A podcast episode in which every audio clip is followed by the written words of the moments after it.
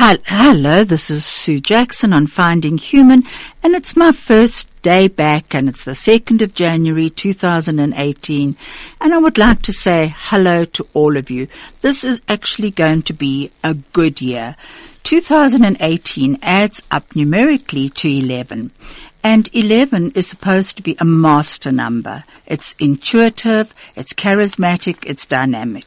It's associated with faith, power, and strength strength which is used with restraint. So I hope our world leaders remember that. The Gevurah 11 is, says it's, it's strength to withstand personal addiction. And it says, who is a strong person? Who, he who sublimates his own passions. Now, my uh, topic today is called Destiny Unfolding. And you will see that I actually will be talking about different emotions as we go along. Um, I want to first of all share my gratitude to all of you who have shared in my life in 2017. To my family, my friends, and all of you who listen into this program and for your continued valuable feedback. Someone asked me if being a presenter of the radio was not a lonely place to be. But I can honestly say that as Chai FM is a community radio station, I never feel lonely because I have the notion that you are all a part of my circle of friends or acquaintances and I enjoy this interaction with you. You actually enrich my lives and uh, many of you come up to me at different uh, restaurants on the strip or walking on the strip and give me your feedback. And I really want to say thank you for that. I would also like to say a special thank you to all of you who are guests on my show in 2017.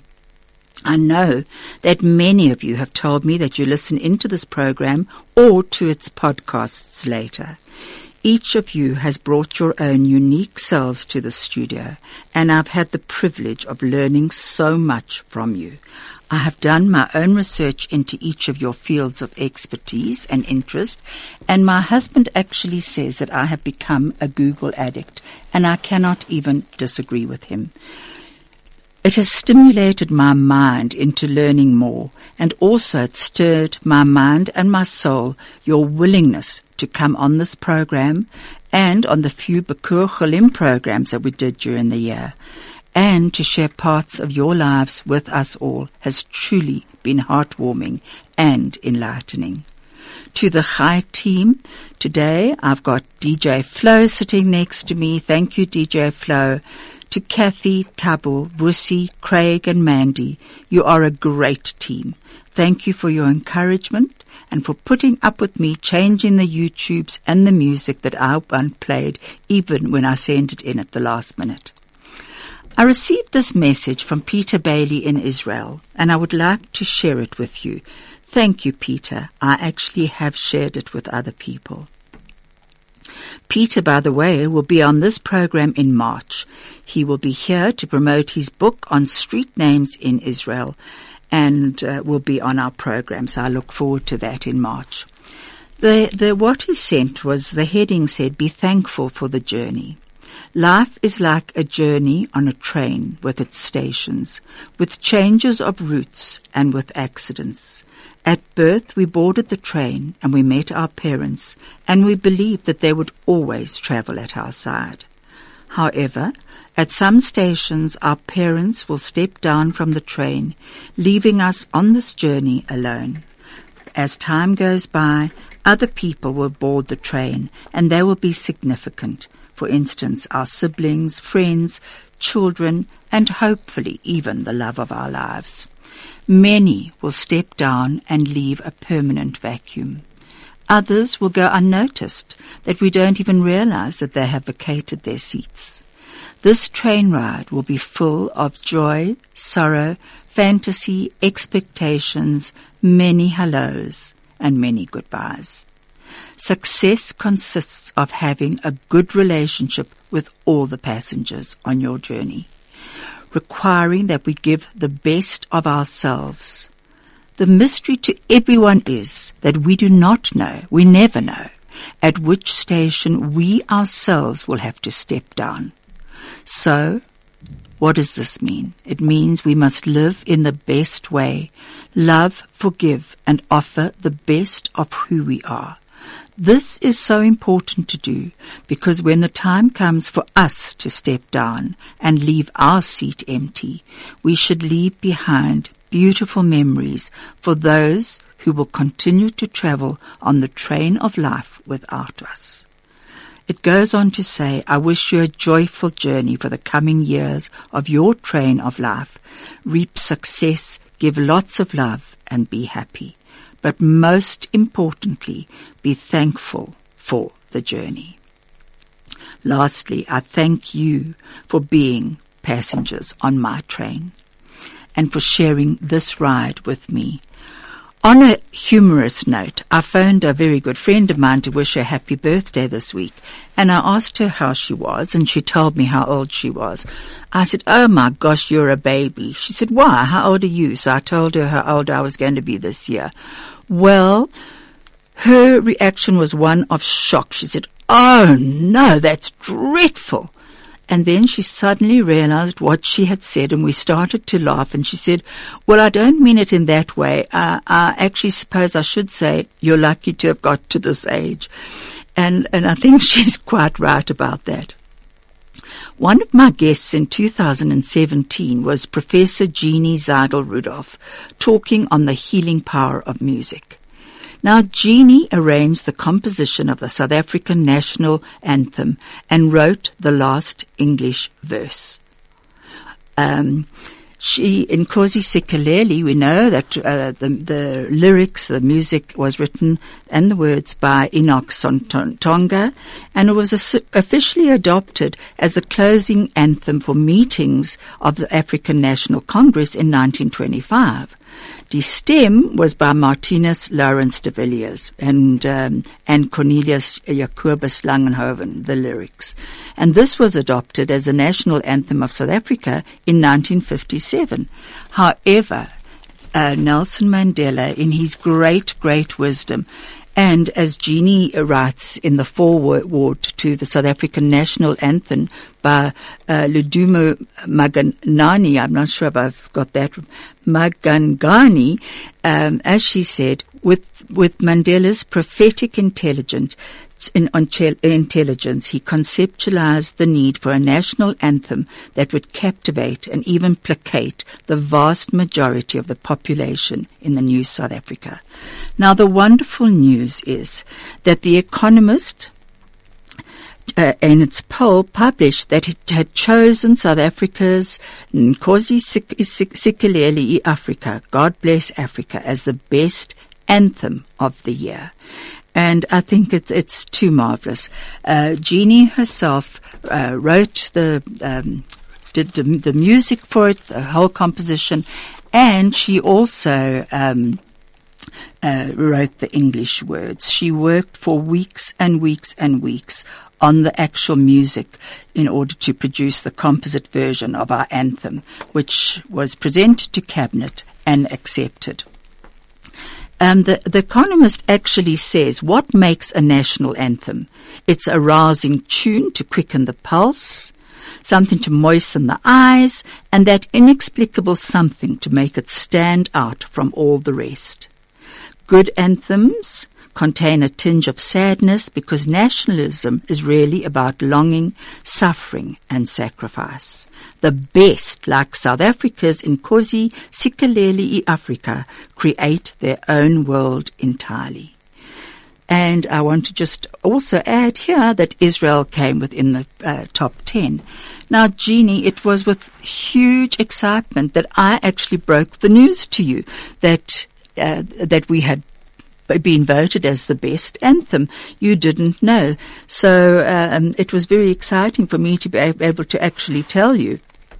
I think it's an amazing achievement. And I hope that every time you hear it played and sung, that it feeds your soul. You have made South Africa proud and you have certainly contributed by being a Jewish person to our Jewish community and to the world at large. Well done, Jeannie, Professor Jeannie Zaidel Rudolph. From talk to music, from Johannesburg to Israel, from sport to business. This is 101.9 Chai FM. Hello, this is Sue Jackson on Finding Human. My topic today is Destiny Unfolding, and I've got a few really good YouTubes for you to listen to and also beautiful music at the end. So please keep listening. If you want to SMS me, you may do so on 34519 or you can um, WhatsApp us on 061 895 1019. Now, destiny unfolds often while we're making other plans. It certainly doesn't always fulfill what we have planned. But we are born with a craving for connection. Each of us, every day, look for evidence that we are not alone. Many years ago, someone I knew who had ditched their family and gone off with a trophy woman uh, left me very angry, and I said to my father, that I hoped this person would end up as a lonely old man. My father's immediate reaction was, never curse someone with a life of loneliness. It is the cruelest fate of all to be alone in life. Since then, as I have matured in age and hopefully gained more insight into life, I understand the great wisdom in my father's words. We are born to connect, to communicate, to love and be loved, to share our lives with others, to share laughter, happiness, pain and sorrow. We are certainly not meant to walk this path of life alone. Pain shared is lessened. Joy shared is multiplied. At a recent bris, I looked around and saw the connection between community, family, and friends. I smiled at the warmth I personally felt at sharing in this event, initiating a baby boy into our tribe, uh, into the eternal Jewish con- continuity, and welcoming him to our world. If we could only just look into each other's hearts, I believe we would understand each person's fears, uncertainties, and perhaps treat each person with more gentleness and care. What a different place this world would be. Can you imagine turning on CNN and hearing about all the good in the world instead of all the negativity, the horror, the blame, the terror, the suspicion, the us versus them? Psalm 90 actually talks of the fragility of our existence and the transitory nature of our lives, that we have a limited time here, so we better use it well. It actually says, teach us to count our days, then we shall acquire a heart of wisdom. In the past, past month, I have actually noticed very closely, uh, and I guess I was actually doing an experiment for myself, I have noticed in shopping malls and having coffee in various places in Durban, Johannesburg and Umhlanga, I've watched people's facial expressions, their reactions to varying situations, to cashiers, uh, to being in queues, to waiters, to car guards and to many other people. Some of the people have been relaxed, happy and chatted to people around them. Others have been somber, preoccupied, impatient, stressed and irritable. This was the so-called holiday festive season for many of these people. Were they enjoying this break from their daily routine? Definitely not as far as I could tell. The parents were snapping at their children. The children were bored, demanding, misbehaving or yelling, and the parents seemed to be yelling as well. Having experienced myself uh, different religions, I truly understand that the picture of these happy family get-togethers are actually often fraught with underlying tensions. They can certainly be times of great happiness, of connection and fun. But other feelings are often felt quite deeply feelings of loss, of sadness, of emptiness, of loneliness, and sometimes of anger and irritation at the other people there. Now I noticed many men and women in their 60s, 70s, and some younger, sitting alone drinking coffee and staring off into space. One man was sitting on his own. And I actually, he had a sad look on his face, and, and I myself thought, oh, I would love to just go up to him, but obviously I never did. But a waitress came up to him and obviously knew him and asked, How are you today? He quietly answered, Better than yesterday. She nodded her head and she gently tapped his shoulder. He appeared visibly happier from that short moment of recognition and contact with another human being. A human touch, a smile, is something we all crave. We need to remember our acts matter.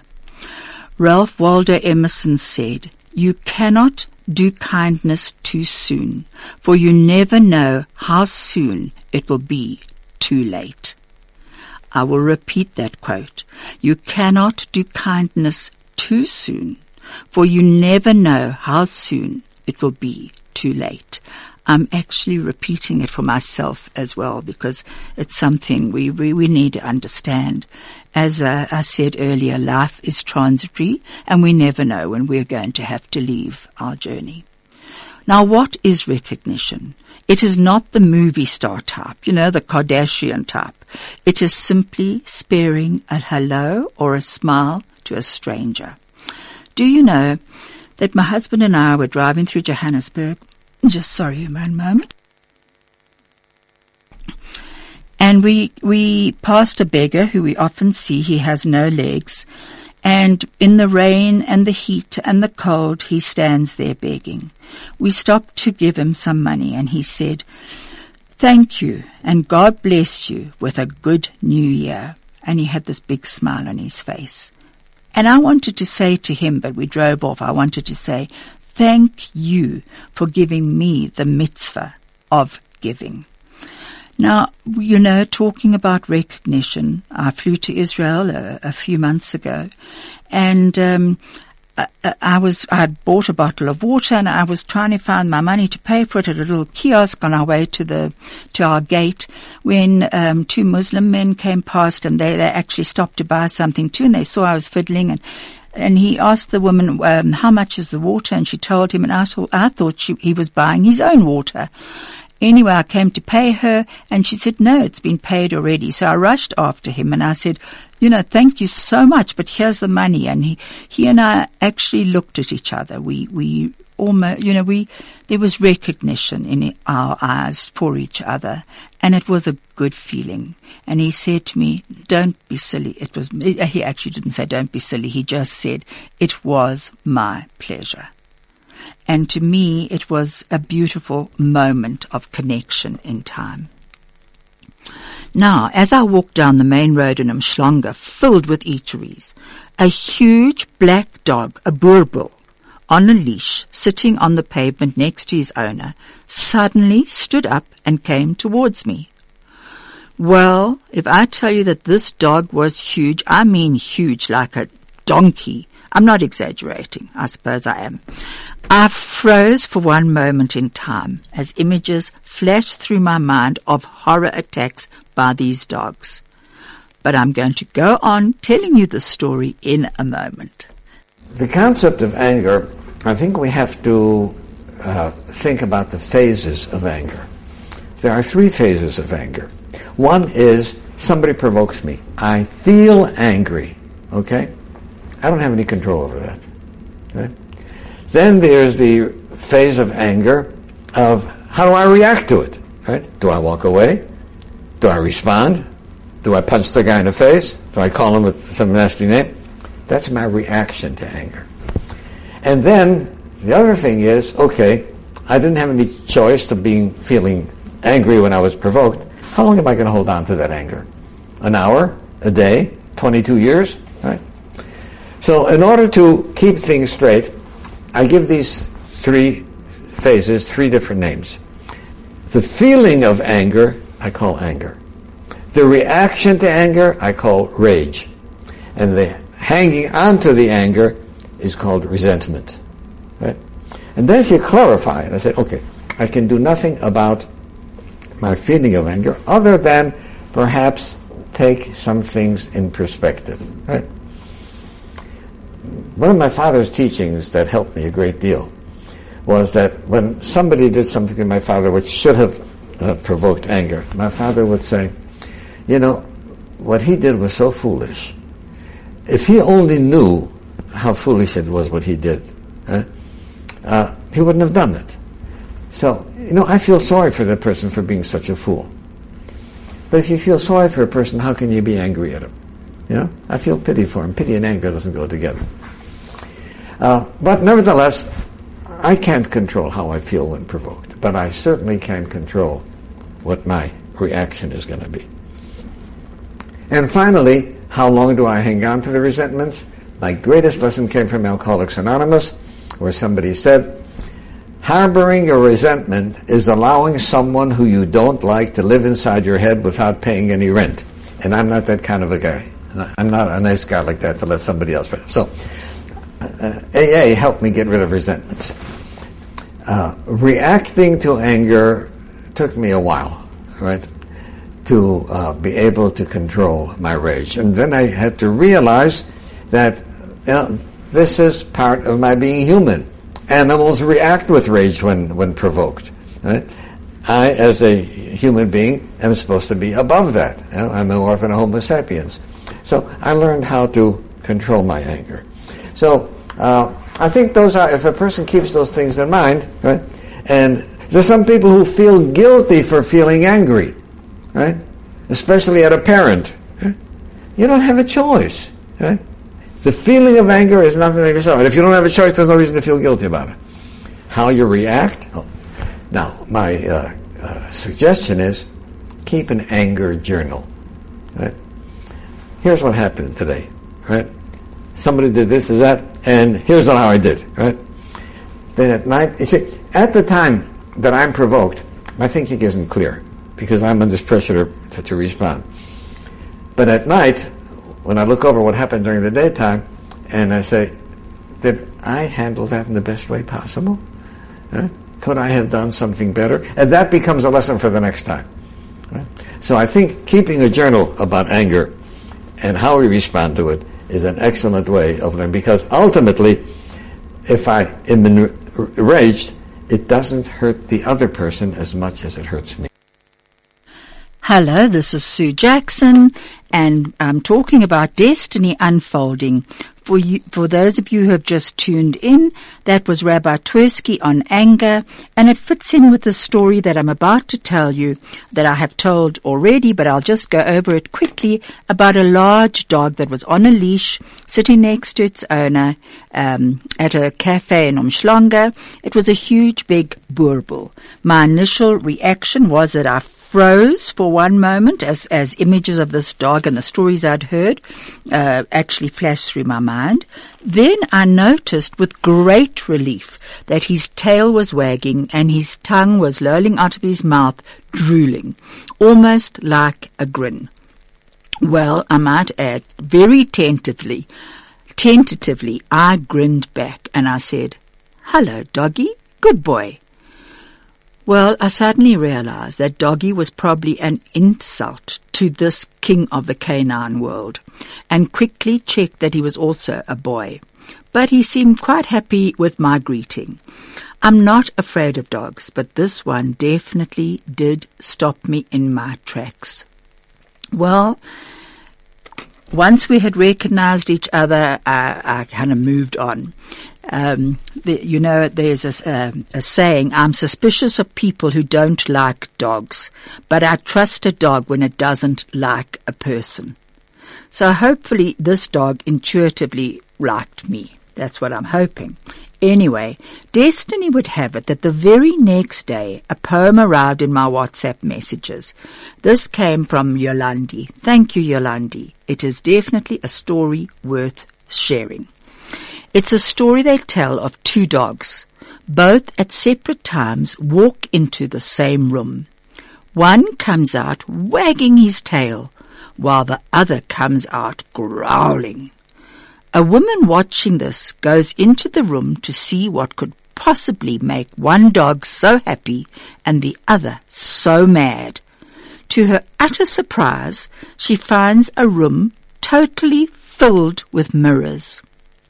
Now the happy dog found a thousand happy dogs looking back at him, while the angry dog saw only angry dogs growling back at him. When you see, what you see in the world around you is a reflection of who you are. So who are we? Are we the angry person or the cheerful one who greets everyone with care, even the dogs? I decided there and then to do an inventory of my own behavior during 2017. And I noticed that often um, I didn't stop to greet people because I was in a rush and I rushed past them, and sometimes I didn't even notice the people around me. Um, I don't know if you've also uh, often seen people when they enter a room, they sometimes bring in this dark energy with them. And either a positive energy which beams around the room or this angry negative energy that changes the atmosphere. Next time you enter a room or a restaurant or anywhere where there are people, please notice the reactions. It's really very interesting. Now, the best index to a person's character is how he treats people who can't do him any good and how he treats people who can't fight back. This was a quote by Abigail van Buren and it's very, very true. We all have days when things go wrong and we are tempted to think, why should they be looking so happy when, uh, when I'm feeling so down? Some people only uh, like to, uh, uh, to cause other people to feel inadequate. And if we are honest, we would stay away from someone like that. And the truth is that inside they themselves probably feel inadequate inadequate. Many times so-called successful people are arrogant, overbearing, boastful, loud. Their behavior towards others can be indifferent, and they have an exaggerated sense of their own importance. When in actual fact, if we had to look deep inside them, we would probably see their own feelings of insecurity.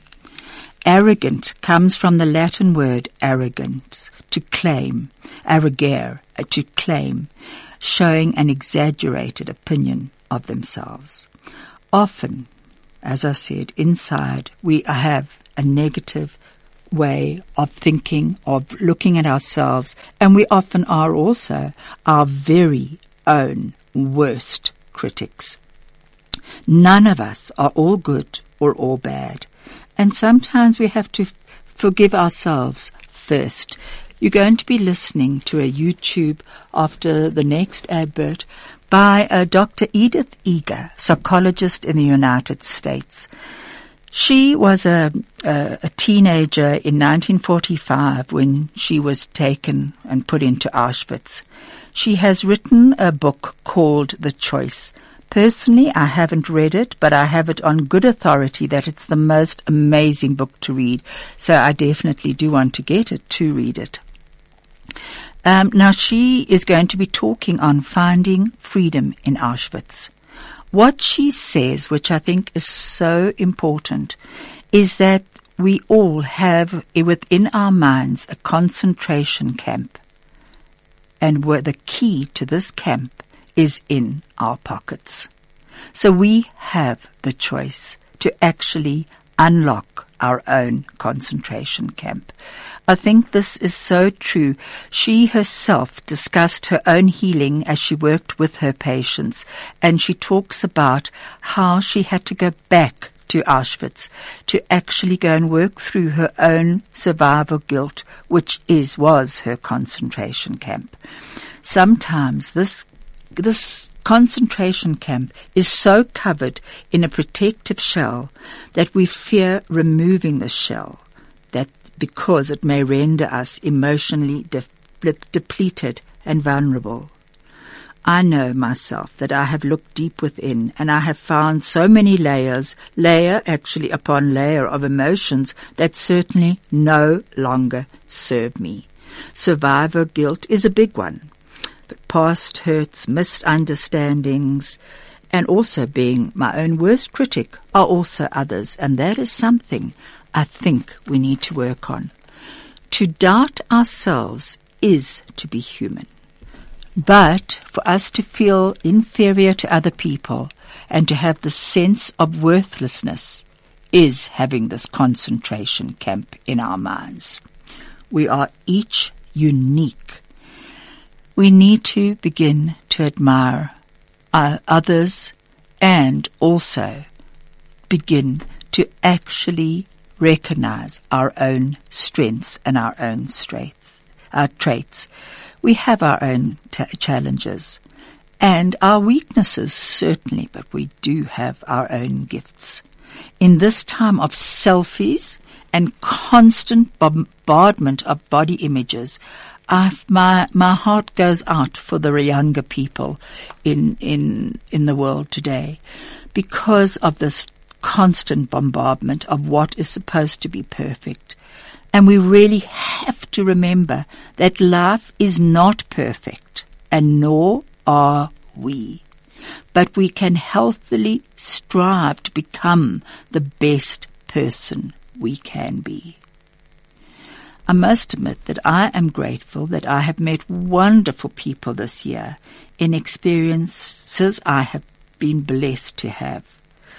Has this been an easy year? Please define easy for me. You will all agree that if easy means no worry, no pain, constant happiness, then I think we'd all admit that this year has definitely had its trials but personally, I'm eternally grateful for the people who share in this journey with me because a journey shared is helpful. Now, the purpose of life is to leave the world a little better for having lived. That is what Helen Keller says. We're going to be listening to Edith Eger now, and uh, and then I'll go back to talk to you. TEDx.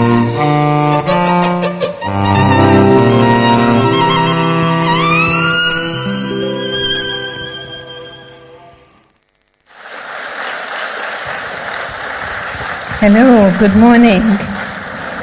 Wow. I heard a couple of speakers talking about how you matter how life is about climbing the mountain. And perhaps that's what it's all about. We sleep and we climb, and we sleep and we climb, but we never stop climbing. I'm here this morning to really celebrate the life that we have been given and telling you about a part of my life that really guided me to be here today with you and showing you no matter what happens, we still have the choice, the freedom to choose in what way we're going to respond to any circumstance. I was working at my doctorate and I began to work with Vietnam veterans in the early 70s. I had two paraplegics.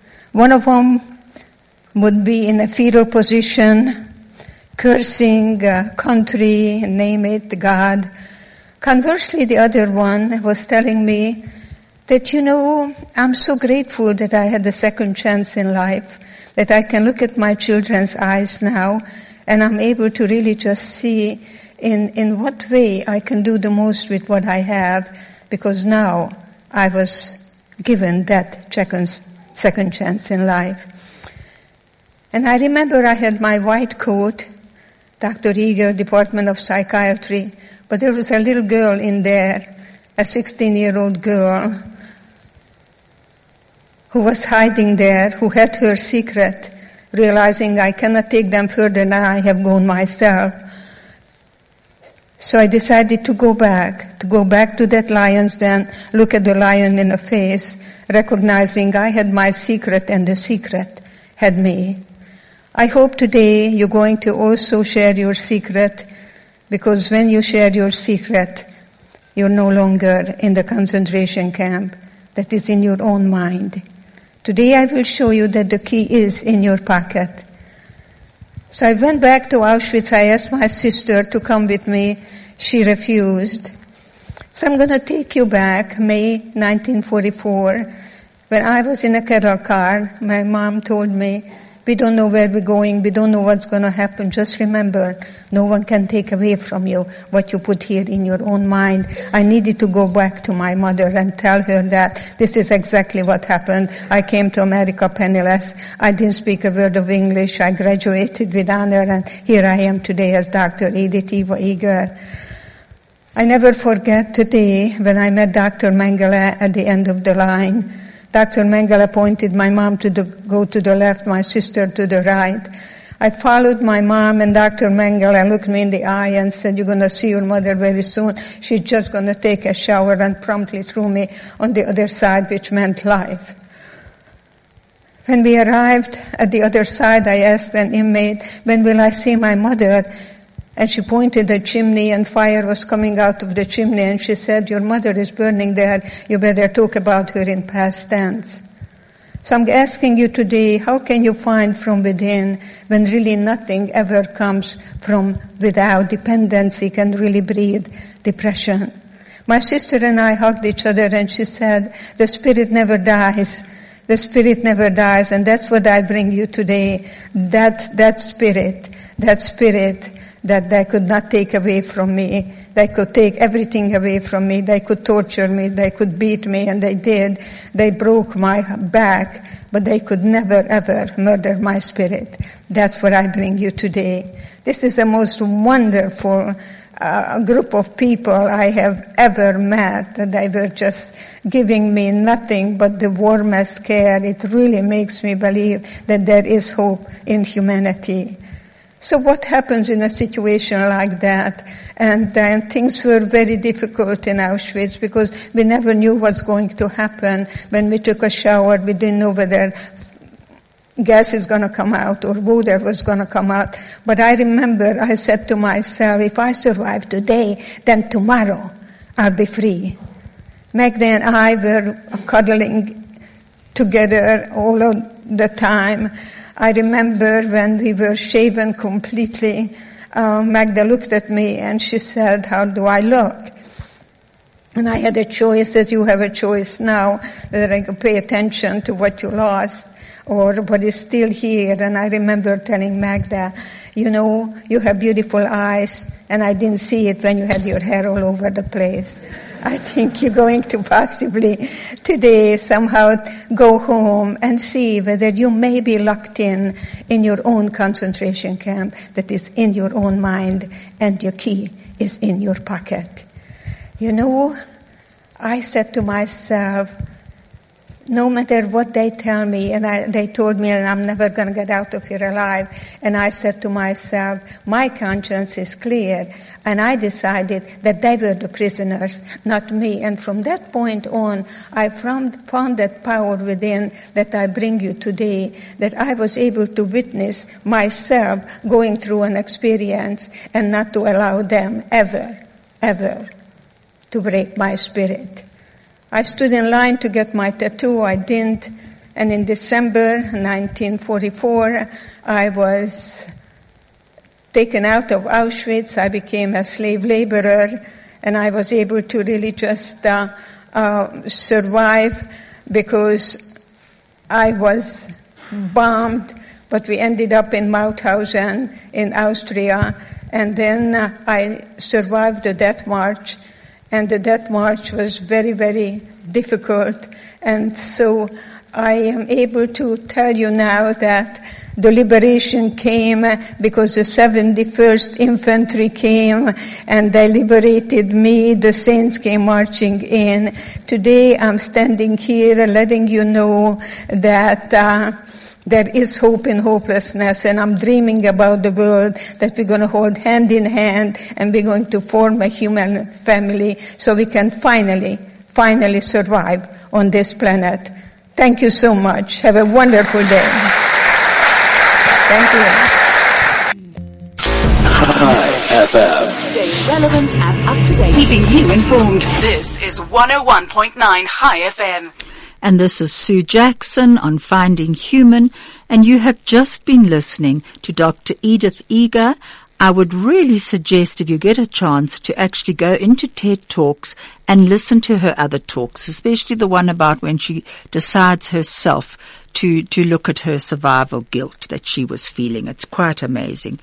Um, she was, for those of you who have just tuned in, she was talking about the, the uh, climbing our own mountain and and her experiences in as a teenager in Auschwitz and um, how she had to learn to live within extreme situations, and uh, and actually her mother had told her to hold on to what was in her mind. It's quite amazing. You know, Rabbi Yisrael uh, Lau, who was a chief rabbi in Israel, um, also chose to make a difference in this world, to actually open his concentration camp with his key. And he many, many times went back to March of the Living. He would actually, um, he, he, would lead it. He was a young boy then. And I, and, um, I just want to tell you this quote from him. He says, I remember the looks of horror on the faces of the American soldiers when they came in and stared around them. I was afraid when they saw them, so I crept behind a pile of dead bodies and hid there, watching them warily. Rabbi Herschel Schachter was the Jewish chaplain of the division. I saw him get out of a jeep and stand there staring at the corpses. He has often told the story of how he thought he saw a pair of living eyes looking out from among the dead. It made his hair stand on end, but slowly and cautiously he made his way around the pile, and then he clearly remembers coming face to face with me. Yisrael Lau. And he asked in very heavily accented American Yiddish, How old are you, mein Kind? There were tears in his eyes. What difference does it make? I answered wearily. I'm older than you anyway. He smiled through his tears and he said, Why do you think you're older than me? And I answered, Because you cry and laugh like a child. I haven't laughed in a long time and I don't even cry anymore. So which one of us is older? He was eight, Rebbe Lau was eight years old when Buchenwald was liberated. Now he had this will to live, to make a difference in the world. I personally saw him laughing and crying at the March of the Living, and it was a huge honor. We can learn so much from someone like that. You know, um, uh, Aish.com actually talks about eight ways that eight signs that you're creating a meaningful life. And it's by Debbie uh, Gutfreund. It says, number one, you wake up with a sense of purpose, enthusiastic about your goals for the day. Number two, you are grateful, you are thankful not only for the gift of the unexpected, but also for the blessing of an ordinary day. Number three, you connect to God. You speak to God daily, asking Him for what you need. You turn to Him when you are scared, and you praise Him for the beauty and the joy in your life. Number four, you view yourself as a soul. You take care of your body, but you live as a soul. You recognize that your career and other external labels are important parts of your life, but they certainly don't define who you are. Number five, you learn something new and meaningful. You are curious and ask quality questions to reach deeper answers. Number six, you listen. You find yourself speaking less and listening more. You are slower to interrupt and quicker to admit when you don't know the answer. You simplify. That's number seven. You don't need more material things to make you happy. You simply take pleasure in what you have. Number eight, you dream big. Your goals are set high and you conquer your fears, knowing that God can make even the most distant dreams come true. I actually love those eight ways of finding a meaningful life because uh, they are quite amazing. Rabbi um, Sacks also speaks about the struggle of faith, and he says there are Mozarts and there are Beethovens. Which are you? He says he has the most amateur knowledge of music, but the impression he gets about Mo- Mozart is that from him music flowed. He says there's something effortless and effervescent about his compositions. He wrote at speed and he seemed to carry the worries of the world lightly. On the other, other hand, not so Beethoven, for whom it sometimes took years for an idea to crystallize into its final form. Um, this was a man who could be angry with himself and with the world, for whom creativity was a struggle from which he emerged triumphant with work that is rarely less than strenuous and full of conflict until its final majestic resolution. It was always full of, it was always strenuous. He said, the ethereal, mystical, almost otherworldly quality of Beethoven's last compositions, the sublime late piano sonatas and string quartets, are the creation of one who has finally found peace after a life of wrestling with his own angels and demons. We all wrestle with our own angels and our demons, and sometimes the demons seem to win, and sometimes the angels do. I think what we have to strive for is actually to make room for for the um, the angels to come on, come into our lives. To make room for them, you have to clear out the trash, the garbage that we have accumulated in our lives, in our minds, and actually make room for the blessings that can come in. Um, Rabbi, uh, Rabbi Sacks actually also said there are saintly people for whom spirituality comes as easily as did music for Mozart. But God does not reach out only to saints. He reaches out to all of us. That is why he gave us Abraham for those who love, Isaac for those who fear, and Jacob or Israel for those who struggle. I, I love that. You know, in our community and in our country, there are many institutions that are crying out to have people share our burden.